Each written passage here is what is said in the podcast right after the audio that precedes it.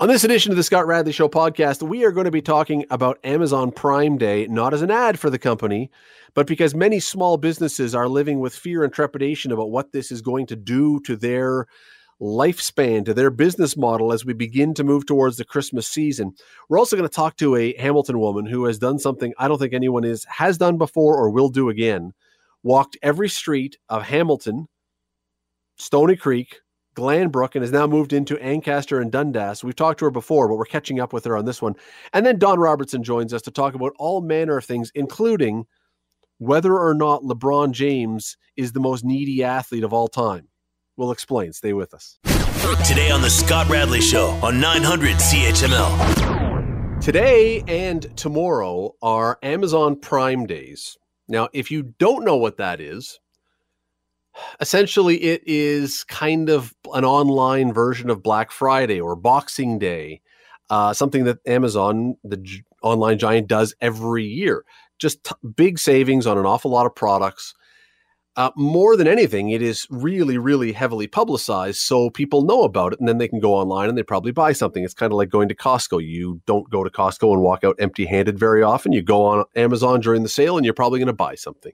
Nobody leaves empty-handed difference this year is that usually it's held in July, but of course, COVID threw everything in the world into flux, pushed to now. And why does that matter? Well, here's the thing some polls that are being done, because they do these things about Christmas shopping, are showing as many as half of consumers, half of consumers are planning on doing all of their Christmas shopping online this year whether it's because of convenience or because they don't want to go to the stores because of COVID, whatever. 50% roughly are saying they're thinking of doing all their shopping online this year.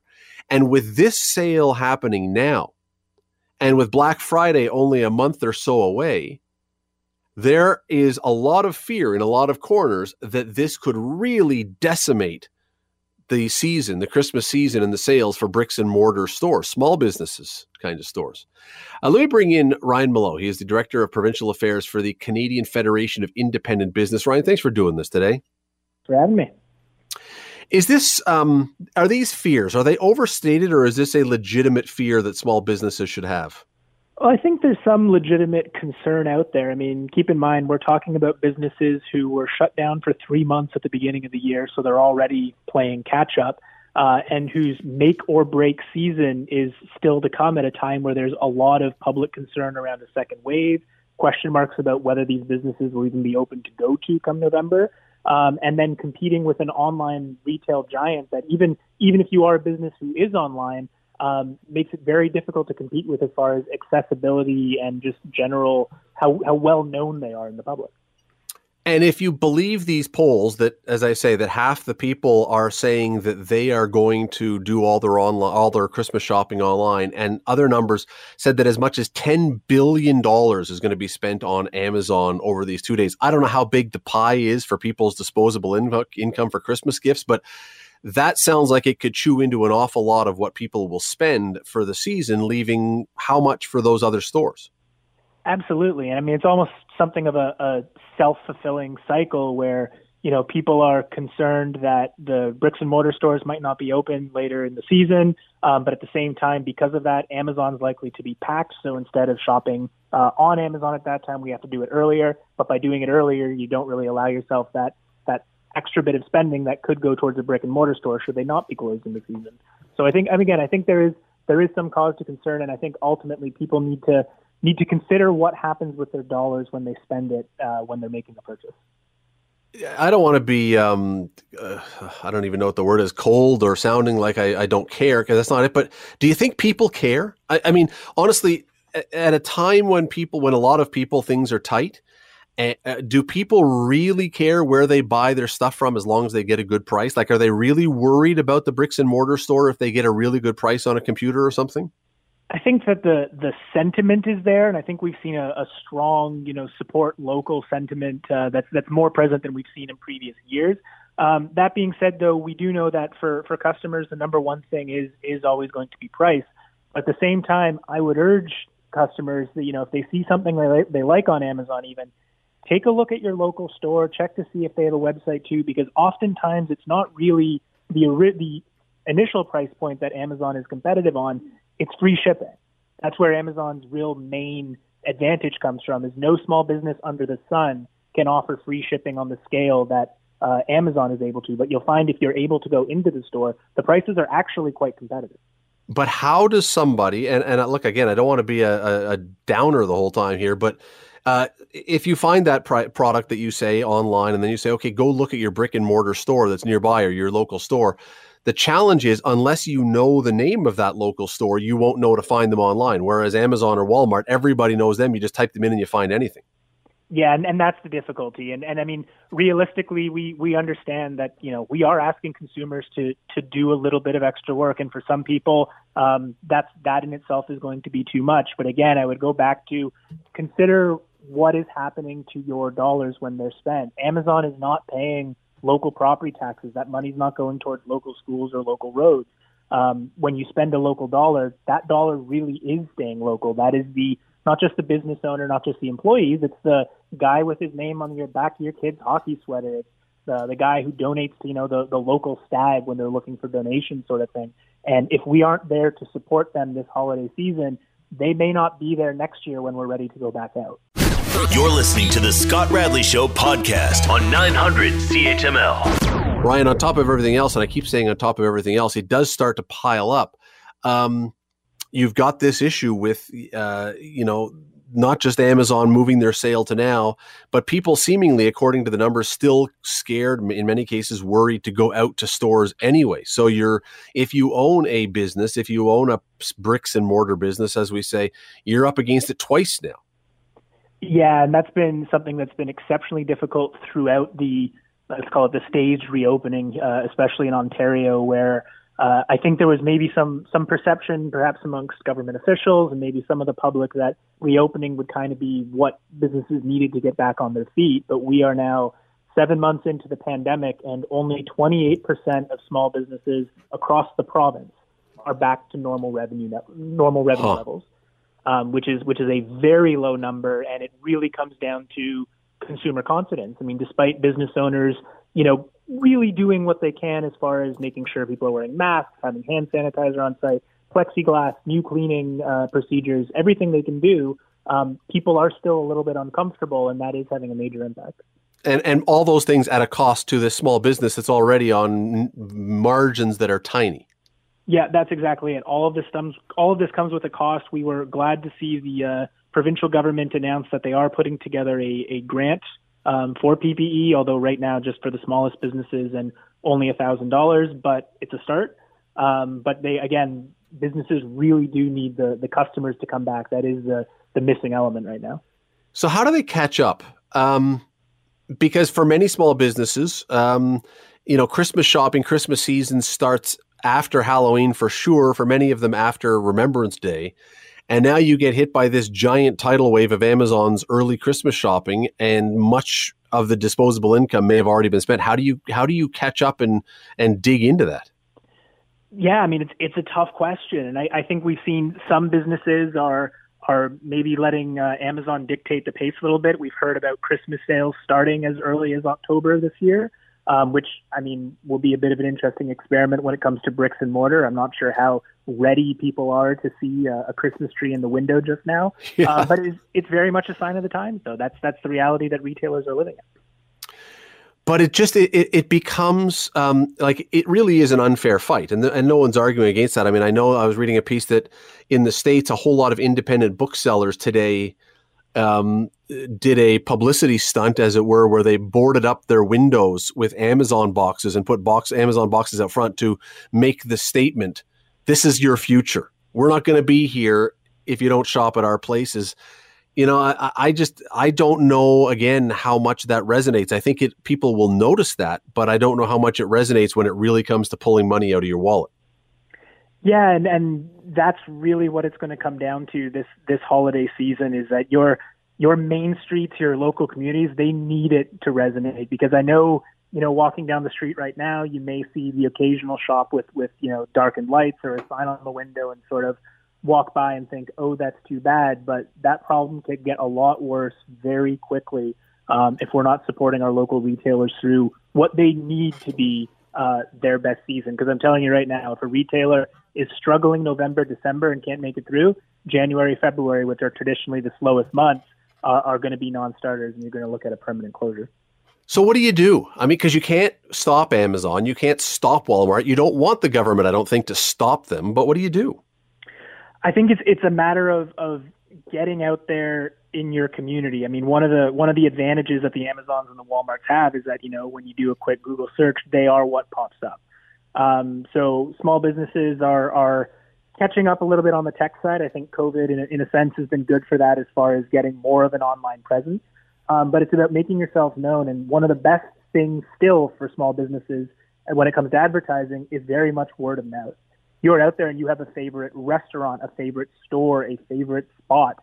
Um, let your friends know. Let your you know local politicians know. Tweet about it, Instagram, whatever you got to do. But get the word out there um, because I, I think that a lot of people really would like to shop local and maybe don't know where to start. And helping them down that road, hmm. um, again, could prove to be the best thing that happened for those businesses if there is one bit of good news in this, I guess it's that um, Amazon does purchase from small businesses and distribute them. So if you buy off Amazon, I suppose some small businesses could still be benefiting. In some cases, there are some small merchants that are, are there through Amazon, and again, that's just where you we ask that you you know think about it when you're shopping, check because you you know it, it will indicate on the page if you're buying something that is uh, you know, local from a small business, Canadian made, and that sort of thing. So it's just it's another step people have to take. But again, um, the small business, their, their community will very much thank you for doing it. Ryan Mallough, the Director of Provincial Affairs for the Canadian Federation of Independent Business. Thanks for the time today. Appreciate it. Hey, thanks for having me. Uh, yeah, so uh, his words there, I mean, take them seriously. If there is something that you can buy off Amazon or you can buy from a local company, you know, I don't want to dump on Amazon, although I hardly think I have to. They're worth 1.7 trillion dollars right now. I think they're doing just fine. If it's a couple bucks here or there between saving or getting it from a local company, for heaven's sakes, if you know of it, do it. Help here. Help here. I mean, I, I get it. I, we all want to save money. I get it, but my goodness, it is. Uh, these are some dire times right now, and I'm not sure that, as exciting as Prime days are, I'm not sure it's helping everybody it's helping Jeff Bezos, I'll tell you that. Not everyone else so much. You're listening to the Scott Radley Show podcast on 900 CHML. A couple of years ago, I had my next guest on the air because she was about to do something that I am pretty sure that then and now, no one else in this city has ever done. No one. She walked every single street of Hamilton. Everyone. Every last street of Hamilton was covered by her. I'm pretty confident that not even the most ambitious mayoral candidate has tried to do that. But that was just the start. That was just the beginning of this thing because I thought, okay, when she finished that exercise, literally and figuratively, she would find another hobby, knitting perhaps, watching television, napping would be a good one after walking every street in the city. Uh, no, not so much. Not so much, which I found out recently, which is why I wanted to have her back on today uh, because since we last chatted, as I say, probably two years ago, she has now done the same and expanded her reach and has now walked every street in not only Hamilton, but Stoney Creek and Glanbrook as well. Anita Joldersma is her name. She joins me now. Anita, thanks for doing this today. Hello. So Stoney Creek and Glanbrook and Hamilton. Have I forgotten any parts, or or have I covered everything so far? No, no those are the ones I finished. I'm currently working on Ancaster and Dundas, but I'm I don't know. I don't think I'll be getting them done anytime really soon. Um, okay, and so how adventurous do you get? Because after Ancaster and Dundas, I'm trying to think of the rest of the map of the city, and what really would be left to be like watered down Flamborough. That's a Flamborough, big. yeah. Yeah, no, a, it's it's hard to find a place to park in some of these uh, the far flung uh, regions of, of Hamilton, uh, ex- the extended Hamilton. But um, I've been finding, you know, church parking lots that nobody's in during the week. And um, I find a place to leave my car and walk around the block and then the next block. And I've been having a lot of fun.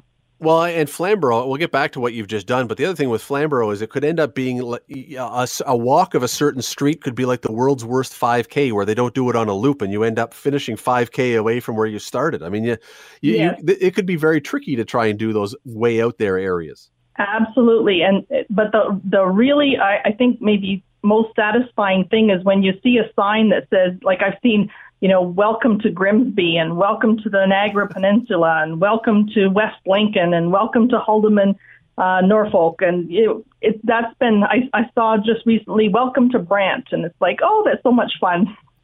Well, for you, for many people, that means they're lost. But it is, and I, I see the sign, I walk past, it, and I turn around and go back. do you do you, ta- do you carry a phone or something like? Do you take a picture yeah. to to mark your spots? I've been taking pictures along the way. I have a blog, and I put some of them up. Sometimes I'm not, I'm not a very um, committed blogger, but I do I do have um, confessions of a streetwalker up on my personal blog, and uh, I I put this I put some some pictures up and some of the little adventures that I, I come across. Uh, I, I, don't mean to uh, to say something offensive, but are you a grandmother now? as I recall. Yes. Yes. Okay. So have you had to explain to your your grandchildren yet the play on words for the streetwalker thing? No, I just I just tell them make sure you say street, pause, walker instead of all one word. Anita, how did the, remind me how this started? Remind people listening how this started. How did you decide that this is what you were going to do, or did you set out to do this, or did you get halfway through and then say I may as well finish? How did it happen? Um, it took about a couple of months. Um, I went for a walk and it didn't turn out well. And I just decided to sort of promise myself to keep going for a little bit. And I'm, I'm just a tad um, obsessive compulsive with certain things. And as I started filling in the lines on the map of the of the places I've completed, I the ones that I didn't walk on just looked so lonely and bare. So I wanted to walk on them. So I kept going it took two years, and I got the uh, Hamilton Mountain done. And then four years af- after I started, um, all of Hamilton got done. And then the year after that, I finished Stoney Creek. And the year after that, I finished Glanbrook. And that was just this past uh, uh, early fall. But had you started, so you have this big map, and I've seen the map before. You have this big yeah. giant map that you've marked out the streets.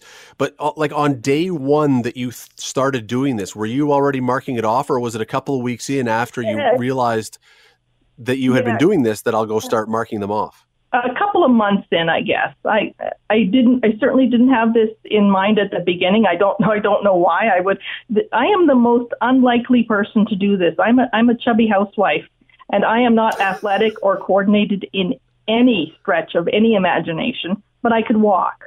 And it was a cheap thing to do, but I ended up I, I ended up falling in love with the city and now the country. And it's just, I feel like I belong to all of Hamilton. And it's just been such a wonderful experiment that I just kind of kept going. And there was no one moment that I said, okay, I'm going to do this. But yeah, it just sort of eventually happened. So would I assume then that early on it was very close to home, the streets you were marking off, yeah. and then it just kept expanding? Yeah, I, I would walk from my house, and then I got farther and farther away, and then I started on my errands. I thought, okay, I will I will walk around this in neighborhood, and then I just kept finding little places. Now I try not to have too many um, places that I start from, so I if I find a good place to park, I'll, I'll do a good deal of walking from that one spot. So and and how much do you do in a day? Uh, what's a typical day? A, a few kilometers, or it it used to be um, like um, a couple of times a week when I started, but now for me to get to a spot that I haven't walked on yet, I have to drive for about a half an hour. So I don't want to do this like every day. So I do it usually once a week. I'll go on a long walk of you know eight miles or so. Wow. And then uh, I promise myself to do 10 miles a week, and then the rest of them the mileage will be done, you know, around home, going to errands or getting the mail or, you know, things closer by to home. But I, I try and get one, you know, good long walk on uh, un, unyet trodden roads um, at least once a week. You're listening to the Scott Radley Show podcast on 900 CHML. Uh, Anita, let me ask you this. Are you only a good weather walker or will you walk when it's lousy out? I I try to pick the nicer days, um, but I have uh, started out on a nice day and ended up in a snowstorm on my way back to the car and been woefully underdressed for the weather. I've been caught off guard, but I, I carry a Ziploc bag in case it starts raining that I can throw my um, my phone in there so it won't get drenched, my keys. So try to be prepared. And I understand that this is, I mean, it's a social thing in a sense because you've met people along the way, but you do this by yourself. This is not a, a group event. This is a, a solo endeavor. yeah, this is me by myself, and I, I do run into people from time to time, but I've, I've never really gone walking with anyone. I think I went with my brother uh, for for one of the walks, but that's that's about it. I, I I like the peace and the quiet. I listen to podcasts and I pray, and yeah, it's it's just a nice way to kind of spend time with yourself, kind of unhook your brain from the busyness of life, and it's been especially nice during these COVID times to be able to sort mm. of, yeah, well, it is. It does seem like it would be a perfect thing for social distancing. Um, it is. What do you pr- What do you pray about when you're walking? Um, when I when I see a house, or then I just sometimes pray for something or someone I might see, and it it just yeah makes me feel good and kind of connected to the community that I'm walking through. Hmm. I've also started leaving um, these rocks. I I, I've seen really pretty sort of encouragement rocks that have been people have set out, and they, they've been painted up beautifully. Mine are just really sad, pitiful rocks that have you know black marker that says "Have a nice day." But it's been really fun leaving them all over Glanbrook. Uh, I've started leaving them, you know, on parts of bridges and uh, mailboxes and wherever, you know, it, I, I find a place to leave a rock.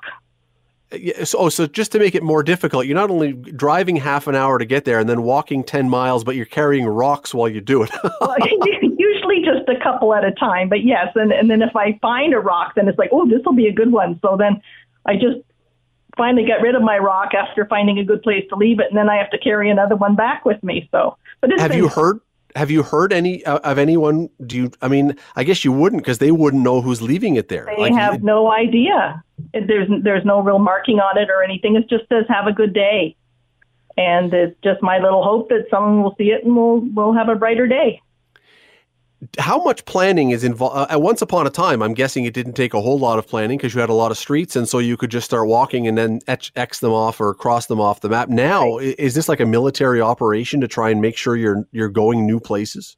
Yeah, I don't want to cover the same roads twice. You you want to, uh, although I end up doing some of them more than once to get back to wherever I was. But it, it does, you know, trying to figure out a place to park and which which uh, which direction to go to and back end up back at the car. So it, it does, but I, I find such joy in it. It, it really makes me entirely too, too happy to, to plot and plan where I'll be walking next. It's like, it sounds like a really pitiful life when that, that map makes me so happy as I fill in the lines, but it really does.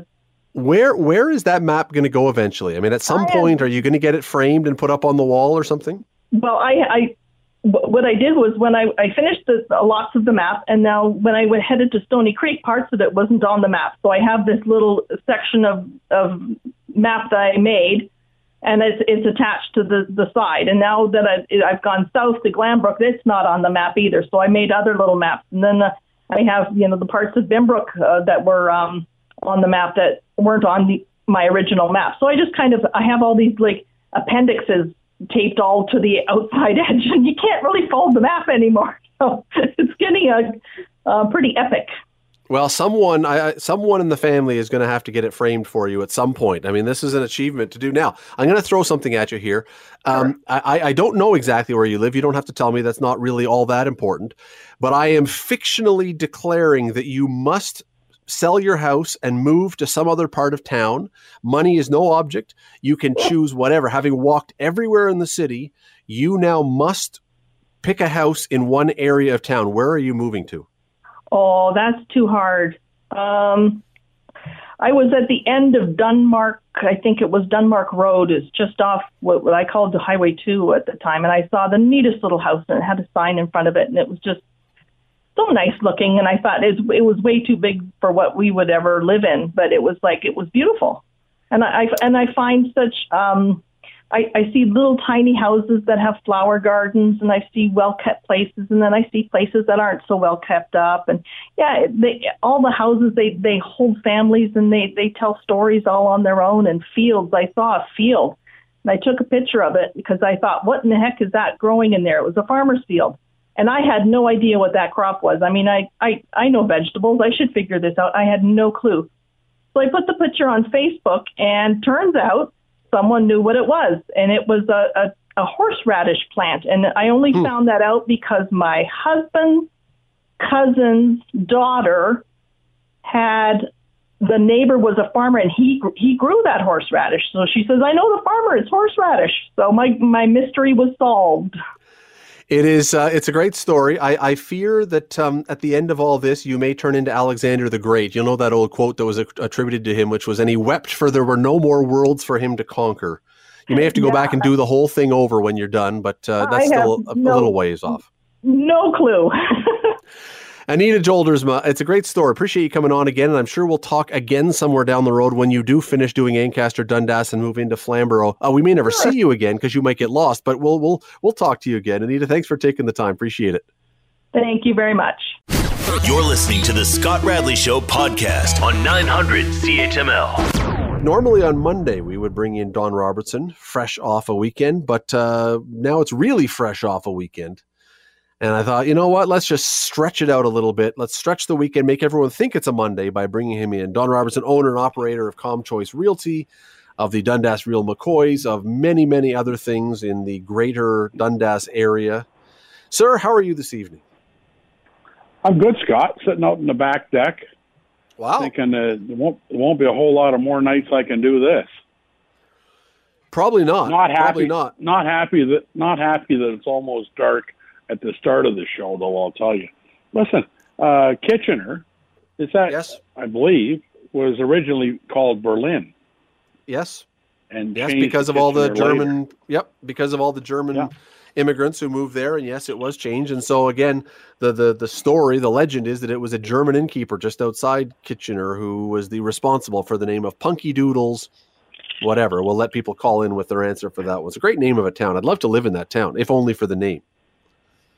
We you know, way better there. than way better than living on Swastika Lane or whatever it's called. I mean, that's that's one that uh, you know that that that's still that's still a fight that people are having to these days. But uh, anyway, let's not dive into that one too much.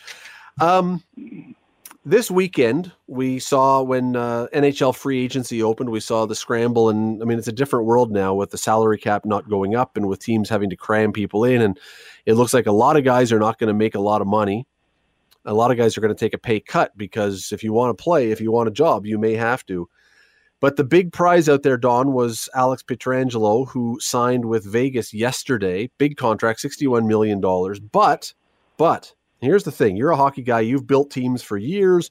You've won championship winning teams. You've built last place teams. Sorry, there's been a couple of them, but just in case people didn't know, you've, you've, you've covered the gamut. More on the top side than the bottom years, side. 40 years. Yeah, more on the top side than the bottom side for sure. But if you're managing a team, if you're building a team, would you rather have one or two superstar players or would you rather have a bunch of really good players but that don't cost as much so you can have more depth? More talent super talent or depth? What's the better way? Depth. Depth so you would have you would have passed on him. If you were vegas you would have passed on him and kept your depth guys your good players just not get the superstar. Well I, I didn't say that uh, Vegas have a very deep team. Like their strength is they can roll four lines at you. What they haven't had is a, stud defenseman like Chris Pronger, Chris Chelios. They haven't had any of those things. but you can't win without depth. I mean, if somebody comes into town and we're going to play against them, and I don't care how good those two guys are that play for another team, the real McCoys, if we're deep enough, we'll shut them down because we can stop two guys. What you can't stop, what you can't stop is depth, and if they've got a couple superstar guys, then boy, they're going to win a lot. I think I think Vegas did a great job. Uh, you know, the, the, only downside, if there is a downside, is that it did cost them. They did have to give up a couple of guys who were really good players to make him fit under the salary cap. And and you know, I do wonder if in the end you come out further ahead or if you sort of balance things off. And for me, Don, the fear always is if you've put a lot of your money into one guy, if he gets hurt or if he has a really off year, you're snookered. Whereas if you have some money in two or three guys, chances are one of them is going to be off, but one or two could have really good years. And, you know, at least, at least you spread out the risk a little bit. What's he, what's he getting? Like 8.2? Something like that. So don't the Leafs have three guys paying getting paid more than that? Uh, yeah, three guys over ten. Okay, three guys over ten, and and uh, Nylander probably making that money. I'm not sure the model is to have four guys eating up almost half your salary cap versus one guy maybe eating up twenty percent. See, see the see the difference? I mean, Vegas don't have ten million dollar hockey players, and generally speaking, there's not a lot of history for teams that have a bunch of ten million dollar players winning Stanley Cups. Back to my point, because you can stop them, you can shut them down. You can't shut depth down. I think if you're the Leafs, if you're Kyle Dubas, if you're Leaf fans, you look at this year and you think, you know, nobody wants what happened with COVID and everything else, but I, I, I am quite confident that anyone who was signing a contract, whether it was Matthews or Marner or Nylander or Tavares, nobody is getting the kind of money they got if you were signing this year. And so you look at it and you go, man, why couldn't they have come up for free agency this year? We could have got them for a whole lot less money. Now their their yeah. salaries look enormous. Oh, great point. I mean, um, Taylor Hall, um, who Colorado didn't want back apparently at the, at the price he wanted, eight million dollars. I mean, former MVP a couple years ago. You're right. He'd have made ten million, nine million long term. Like a lot of teams aren't paying anybody ten million except the Leafs. I mean, if you look back historically, there's not a whole lot of $10 million a year hockey players in the National Hockey League outside of Toronto. I mean, there's the odd guy, but it's traditionally that's not the way it's been going for the last three or four years outside of Toronto. So, you know, of all places, they're going to gamble on somebody. I guess Vegas is the right place. I guess so. I guess so. And and I mean, you always hear that and I don't know if there's any truth to it at all, but you always hear, well, you got to pay more to get them to Toronto because it's such a tough market and it's not warm and all this stuff. Well, you know what? I mean, Don, I, I can tell you that, first of all, guys who grew up here, there's a lure. We've seen that already. And second of all, even if Toronto is not the warmest place and has a lot of pressure, there are still a whole lot of markets in the NHL that you would look at and you go, I'd rather play in Toronto than there. I mean, just, there's no way that you can possibly make the case that Toronto is one of those markets that you have to significantly overpay. Ottawa, yeah. Winnipeg, yeah. Um, maybe Edmonton, although probably less so with McDavid and Draisaitl there. The guys want to play there, but for a while, there were outposts that were places guys didn't want to go to. Toronto should not be that. No, they're not. And when you, I mean, there was a lot of chat on the weekend about Gary Roberts and Joe Nieuwendyk coming back, you know, mid 30s, playing well, a little bit left in the tank, could make a contribution. But if you really think about long, pardon me, uh, if you really think about long term and you're a local guy, if you play for the Toronto Maple Leafs, your after retirement recognition and ability to dine out on that are pretty high you know, like Wayne Simmonds is coming back. He's he's gritty. He's one of the things they liked about him. Apparently, he took a hometown discount. But when you finish your career as a Toronto Maple Leaf, it kind of sets you up for other things down the road. So sure, it does. Sure, it does. Uh, so the smart guys coming home, I think, Bogosian won a Stanley Cup, could have stayed in Tampa, wanted to come to Toronto. Like he'll be the new Ron Hainsey, I think. But see, well, the, the lure yeah, no. have is it's the after career benefits that if you finish your career as a Toronto Maple Leaf, something a guy, a legend like Marcel Dionne could never dine out on. I mean, yeah, well, I mean, take Marcel Dionne for example. Yeah, Marcel Dionne, if he had played in Toronto even for a couple years, we would we would know. I mean, there's a lot of people who know the name, but not a whole lot about Marcel Dionne. He had the misfortune of playing in L.A. when L.A. was the outpost of outposts. I mean, it was nice, the weather was nice, but like it was horrible teams, and nobody wanted to be there. But uh, your point, I think, I think your point has an awful lot of validity about the the post career stuff. How much would Toronto fans? know about Darcy Tucker if he had stayed with the Tampa Bay Lightning when they were bad and never come and played for the Leafs? or um, take your pick. I mean, Shayne Corson, Shane. Now, both those guys, I know that there's issues going on right now, legal issues they're dealing with, but that doesn't matter. The, the, the reality is, Shayne Corson is a name brand, partially because of his Hamilton connection, but because he played a bit for the Leafs. I mean, Jeff O'Neill, who now is a radio host on a Toronto sports radio station, would he have had that gig if he had not finished his career with the Leafs and become familiar to Toronto fans? Maybe. But I bet you that it helped an awful lot that he had that connection.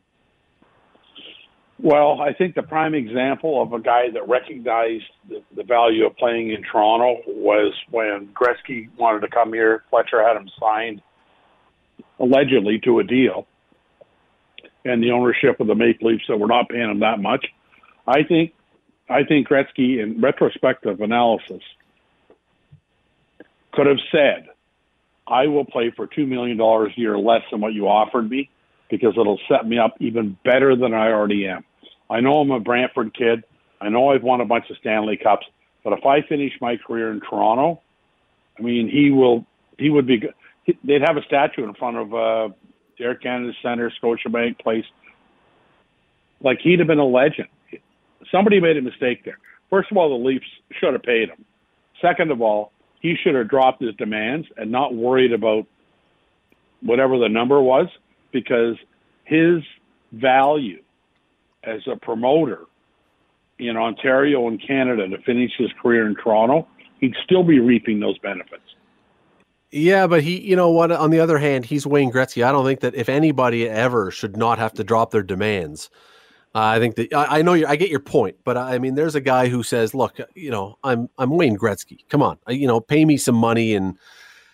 But yeah, I you know, I like I, I really do believe that there's something to that, and uh, I, I'm perhaps being very naive because you know there are many people listening who say the day will never come, at least in our lifetime, that the Leafs win a cup, which may in fact be true. But boy, oh boy, if they ever did win a cup and you had come back and you were here as a local kid who was part of that team, you know, let, us say oh. just for fun, just for fun, let's say the Leafs somehow find a way to win it this year. They pull a Tampa. They've been disappointed so many times. They they finally figure it out and they go on a run now to your point about post hockey careers, what what happens then to Wayne Simmonds if he, as a local guy who's back in Toronto when they win the cup, what what does that do for him after hockey if he's now in Toronto? And I think the answer is obvious.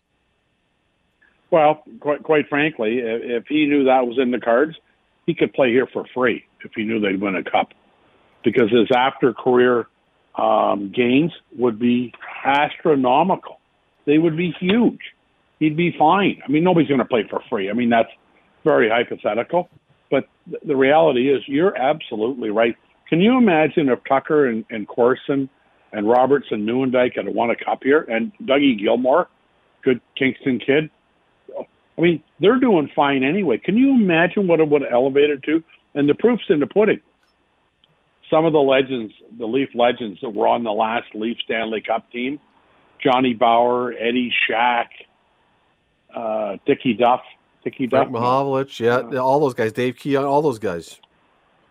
Yeah, but I mean, look at. I, I'm talking about the guys that have passed away mm. this summer. I mean, they're. I mean, they're on. Oh, okay. Yeah, right? no, you like never forget. That, like Eddie Shack was Eddie Shack. I mean, he was Eddie the Entertainer, but Johnny Bower, who was a great ambassador of the game. Why was he given that opportunity? And Johnny Bower, who I had the privilege of meeting several times, is an outstanding human being and a very nice guy. Would he have been afforded that if he'd have played for the Oakland Seals? I think not. But actually, they won a Stanley Cup, and and 50 years later, they're still legends. I mean, it's it's it's pretty big inventory when you can win a Stanley Cup in Toronto, and they do it like once every 50 years, maybe 60. Well, and and that's you know, so we, we got to wrap, but that's that's what Alex Pietrangelo is now talking about. I mean, he's going to make a lot of money to play in Vegas, and he's going to do it with low taxes, and he's going to take home a lot of it, and good for him. I mean, he was the top guy on the free agent market, but when he retires, and he most certainly will because he's got a no trade clause apparently, uh, when he retires as a Vegas Golden Knight, what is his post hockey? spin-off that he gets to ride with in Vegas. I would I would suggest that you know he may get a job with the team. Who knows? Uh, but he will, I'm quite confident, be able to walk the streets of Vegas when he's retired and not be bothered because no one's going to know who he yes. is down there. And he's going to have so much money it won't matter. We were talking, well, true, or true. at least I was, I was referring more to the Wayne Simmonds and the guys like that that come back and and uh, you know the Corsons and stuff like that that didn't sign sixty million dollar deals. But you're right, guys like that. Do they care if anybody recognizes them? Nope, nope. I mean, he wasn't. He didn't play last year for forty bucks. No, they're all now doing okay. Sixty. Don, we got to go. But even the guys, I, I did laugh this weekend because even when they were talking about how guys are taking massive pay cuts, massive pay cuts, they're barely getting by, and they're and you know he look this guy's getting he just got ripped off. He only got seven hundred thousand or eight hundred thousand for this year to play U.S. And I was like, well, you know, if you're if it's too much of a burden for you to bear, I will switch places with you and and do that if you need me to.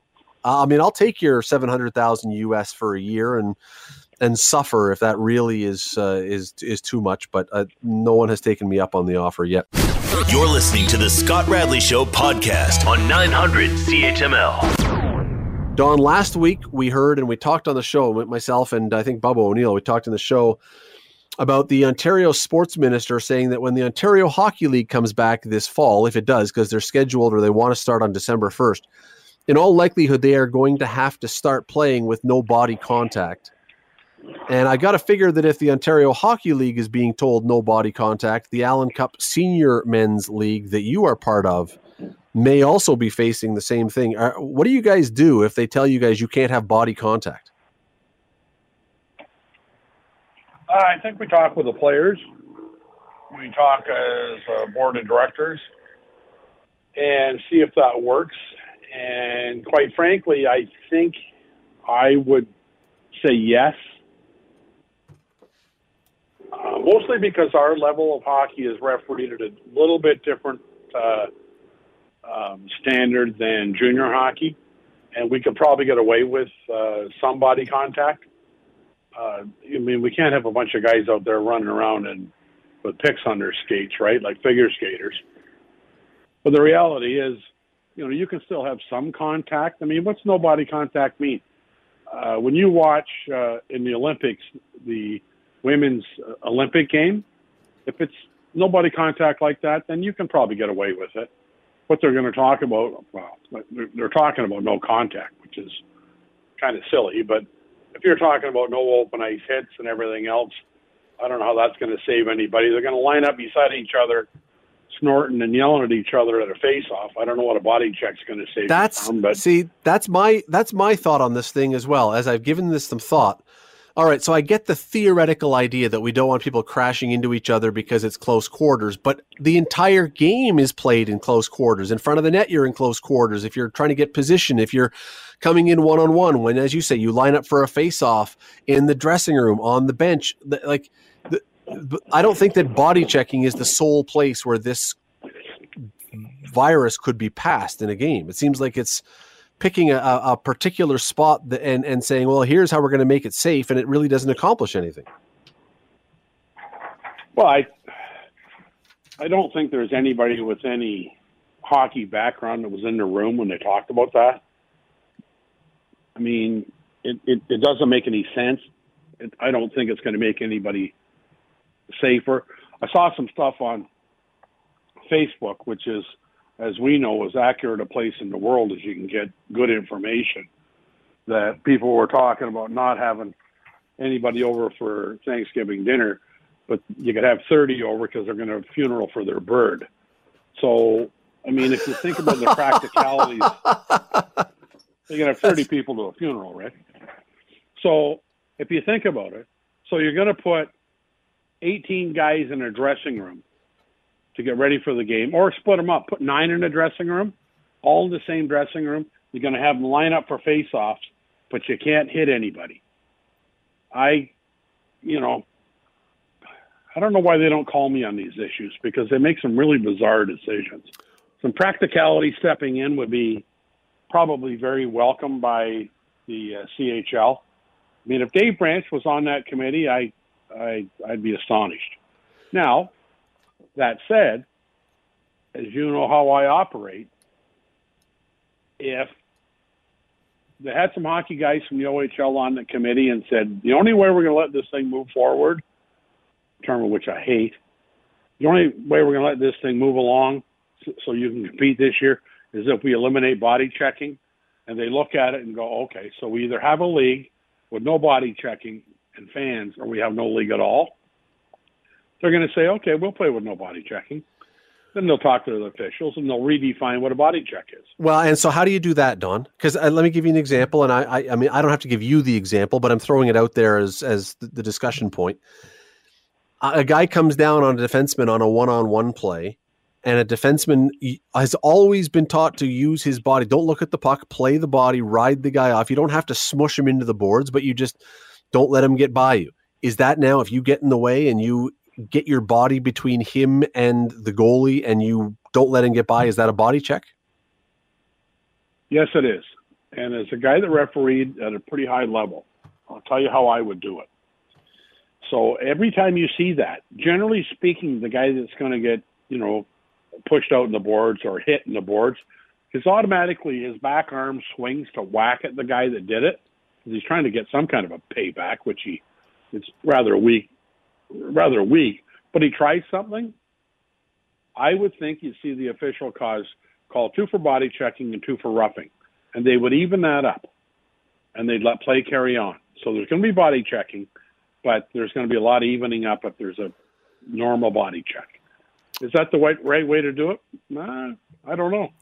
But That's I do at this level, and I'm talking about OHL hockey, and, and, I'm sure most people listening have seen an OHL game, and there are guys in that league who are exceptional talents. I mean, they're the guys who are going on to play in the NHL, and if you allow them to skate anywhere on the ice and nobody can get in their way and nobody can do anything to impede their progress, it's going to end up with scores like NHL All Star games where you have games that end 15 14 because it's going to be impossible. I mean, take a guy like on the Bulldogs, Arthur Kaliyev, who, you know what, he, he is a he is exactly what you would call as a pure goal scorer.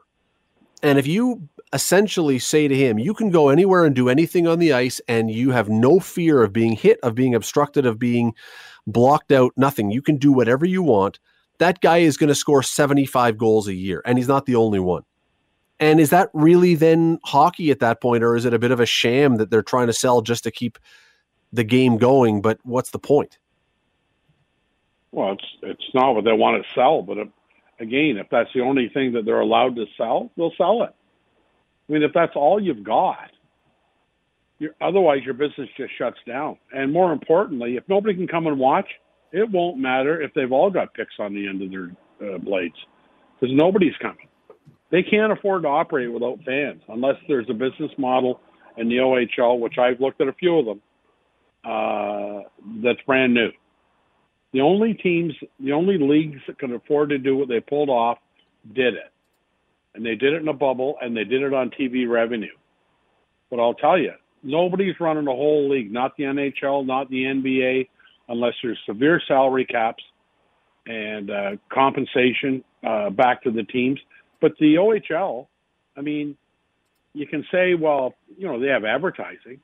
Well, I can tell you right now, the real McCoy advertisers have been absolutely wonderful. Everybody I've went to says, yeah, we're behind you 100%. You know, we might shorten our season. That's okay. But you know what? If we can't put people in the building, those guys are not buying rink boards and program ads because there's nobody there to buy them or look at the boards. So their advertising packages are shot and you just can't afford to operate without people. Whether it is, hit, uh, can't hit, whatever else it is. It just it just does not work. It is an interesting one, and it is uh, it, uh, again. I, I I think it's it's a ludicrous position to be taking because I don't think it solves anything because I don't think that hitting is the sole place where you're going to be passing this if it's going to be passed. But you know what? It's an easy target, I suppose. It's easier than saying no face offs. We're going to throw the puck into the corner and play like at men's league on a Friday night at midnight for whoever shows up for shinny. But you know what? Who knows? Who knows? And you're probably right. If if we have to do it to get the games on, we'll do that too. I'll tell you, if you talk to guys that played in the 70s and watched the games in the 70s and the early 80s, and you said to them, they're not going to have hitting this year, they look at you and say they haven't had hitting for five years. Since the NHL opened it up and the small guys, which I love, skilled guys can play instead of just you know a bunch of big tough guys, which I absolutely love too. But those the hitting compared to the 70s and 80s is evaporated anyways. You might not notice that big a difference. You're listening to the Scott Radley Show podcast on 900 CHML. Don, the Los Angeles Lakers won the NBA championship on the weekend. That's fine. I, I don't know how many people were watching. Ratings were way, way, way down. But at the end of the championship, LeBron James, who is in the discussion as the greatest player of all time, is being interviewed and he talked about how he wanted their team to get respect and how he wanted the general manager to get respect. And then he said, and I want my respect too.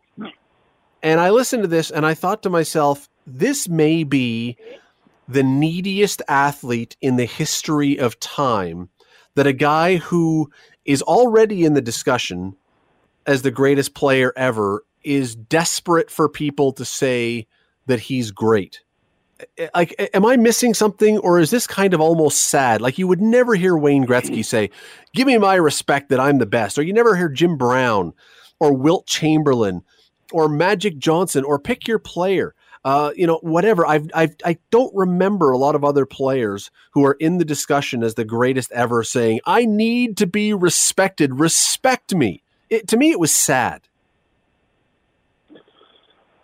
Well if your analogy is uh, spot on. Bobby Orr doesn't ever ask anybody to respect them.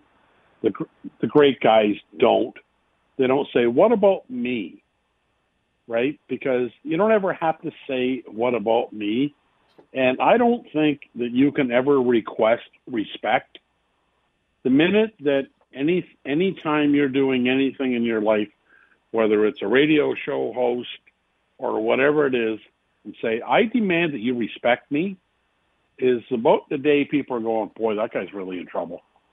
Because respect is earned, it's not begged for, it's not granted.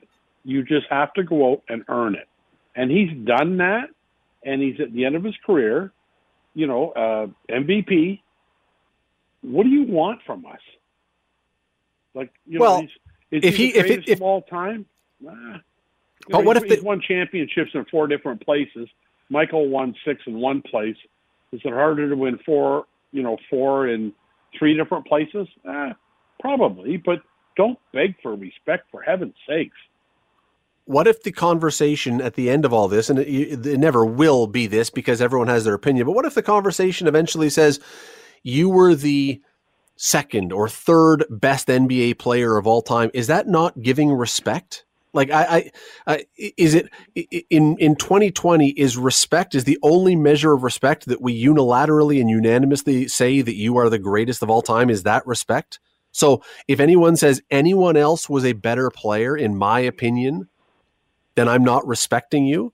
Don, if you tell me that I am the second or third best in the world that anything that I've done ever, I'm going to take that compliment every single day of the week and go, you know what? That's that's pretty good. That's I'm I'm pretty happy with that, especially with the people that you are marking me up against: Michael Jordan, Bill Russell, Wilt Chamberlain, Magic Johnson, Kareem Abdul-Jabbar. I mean, pick your guy. That's that's pretty good company. Do I need to know that you're going to make me number one, or I'm going to feel disrespected? That I don't know. That, that the only in my mind, in my mind, the only the only person that you are obligated to respect until they prove otherwise is your parents. And if they prove that they are unworthy of your respect, maybe that's a different story. But that, that's someone you respect because you must to begin with. But everyone else, I agree with you. You earn that respect. Yeah, and you know what he tried to hide it a bit, Scott, by saying, "You need to respect my GM, my teammates, and everything, and, and you need to respect me." He kind of couched his position, like being second best is okay, well, it's not always okay. I was in Woodstock one night, referee at a senior game, and Steve McGirst come up to me and told me I was the second best referee he'd ever seen, and everybody else was tied for first. So being second isn't always the best thing you can do. My, I'm 21 years old and my chest puffing out, going, "Holy crap! This guy played in the NHL," and then he hit me with that bomb. But LeBron James, doesn't need to do that. And that's what guys sometimes do when they reach out at the end of their careers. And it's sad. There's no reason for it. And he diminishes, in my mind, yes, yes, uh, the res- the respect that actually a lot of people had for him. Is going, why is he begging?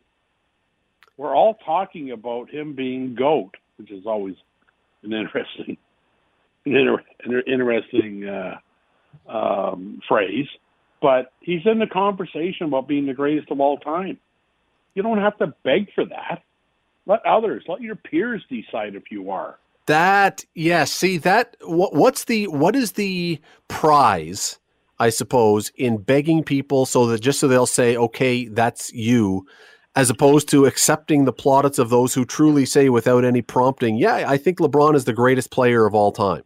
To me, someone who compliments you without you nudging them, that compliment is a million times more valuable than walking up to someone and saying, "Hey, say something nice about me, Don. Say something nice." And you and, you, and you're on the spot. Then you go, "Well, yeah, you've got uh, a you know, you're tall." Okay, great. I feel good. What am I supposed to feel good then because I've basically nudged and pushed you and cajoled you into a hmm. compliment? I'd rather God, that someone come up and say hum- something nice, and then you go, humble. "Wow, that's great." Yeah. No, it's no. I, I, I for a, for a guy like that, it's really sad because he gets paid like he's the greatest. He's proven that he is certainly in the conversation, and I, you know, I always look at analogies like this. Like LeBron James is probably the best player in the NBA in the last ten years, the past decade. Yep. Right? He's been yep. there 18 years, and uh, Michael Jordan was the best for a decade. Bobby Orr was the best for a decade. Gretzky was the best for a decade. Lemieux was best for a decade. Decade. Russ Jackson was the best for a decade. What's wrong with that? Times change. The way the game's played has changed. The way the players play the game. You can absolutely be the best player of that decade and play differently than the next guy of the next decade because the game has changed. I talked earlier about talk to guys that played hockey in the 70s, and they look at today's game and say they've already eliminated body contact. They don't have it anymore. We used to maul guys. We used to we used to throw guys to the ice without a penalty, right? I mean, so every decade's different. Why do we have to have the argument that uh, is LeBron better than uh, uh, Michael Jordan and Kareem, Magic. Why don't we let them all play at the same time? And uh, like it doesn't make any sense to me. Why does somebody have to be the best?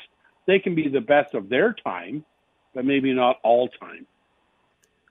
And talk to look. It, it, if you talk to Bobby Orr, and you and I both have, and you would ask him who's the greatest player of all time, I would bet you all the money that I've ever had in my life, he's not going to answer Bobby Orr.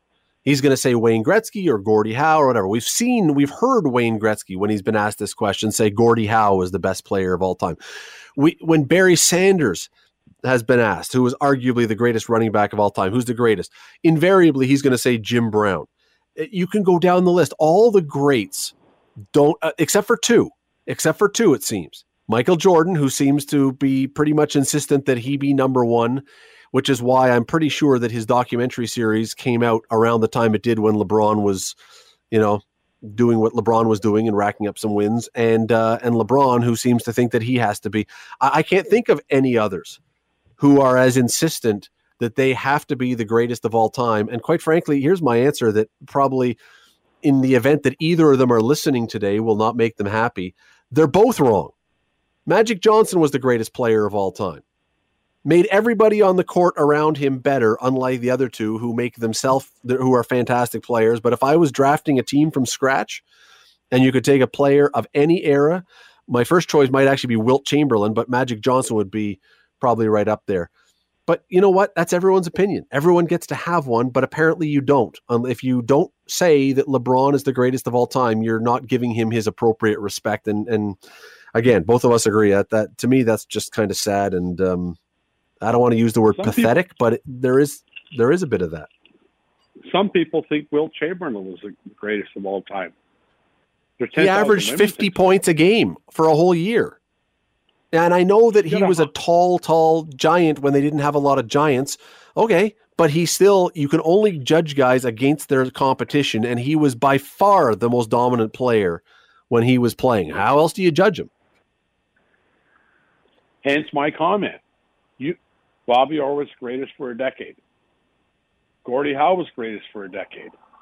Wayne Gretzky was like go down like Bobby Orr, like file them in decades because the game changes.